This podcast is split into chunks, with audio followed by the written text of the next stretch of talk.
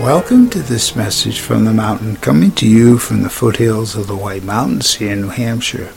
Today's podcast is titled Another of Nature's Artistic Creations. A friend of ours who's a rockhound loves to prospect around some of the hills in the area found a piece of shale with a gold creation on it that she explained was lichen form of moss that had, grows on rocks and so forth. But the sun had baked it and turned it a beautiful golden color, so framed by the, the black shale.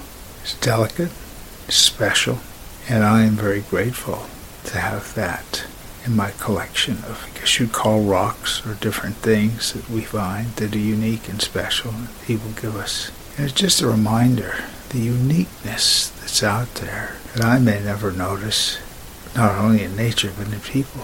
And when you discover something special like that, it just warms your heart. When I discover gifts in people with beautiful creative abilities that they may not be as aware of, warms my heart. My name is Michael Hathaway, and this is Message from the Mountain. It is my prayer these words are right and good for you and if you hear them. Thank you so much for listening.